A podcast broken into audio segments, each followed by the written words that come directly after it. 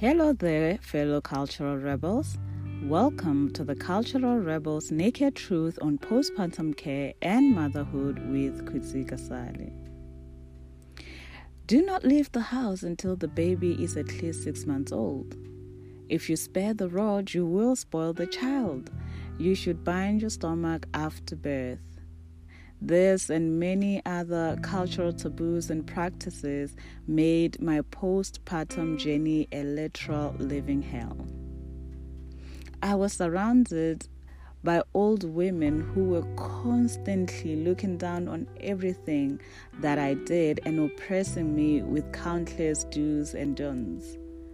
I suffered from the worst anxiety that you could imagine and had the most terrible postpartum blues.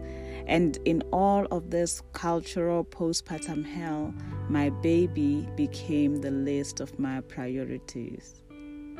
Now, fellow rebels, this video series is inspired by my postpartum journey and the journey of so many women struggling to find themselves amidst the busyness of life, the cultural noise, and the life changes that comes with having a baby.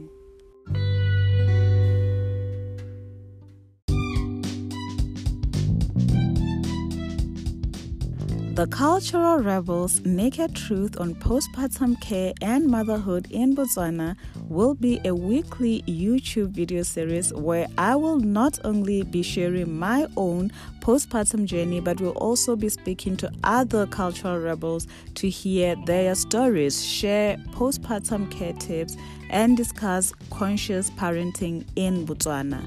My hope is to build an empowered community of women who completely own their postpartum journeys and are invested in raising happy, healthy babies.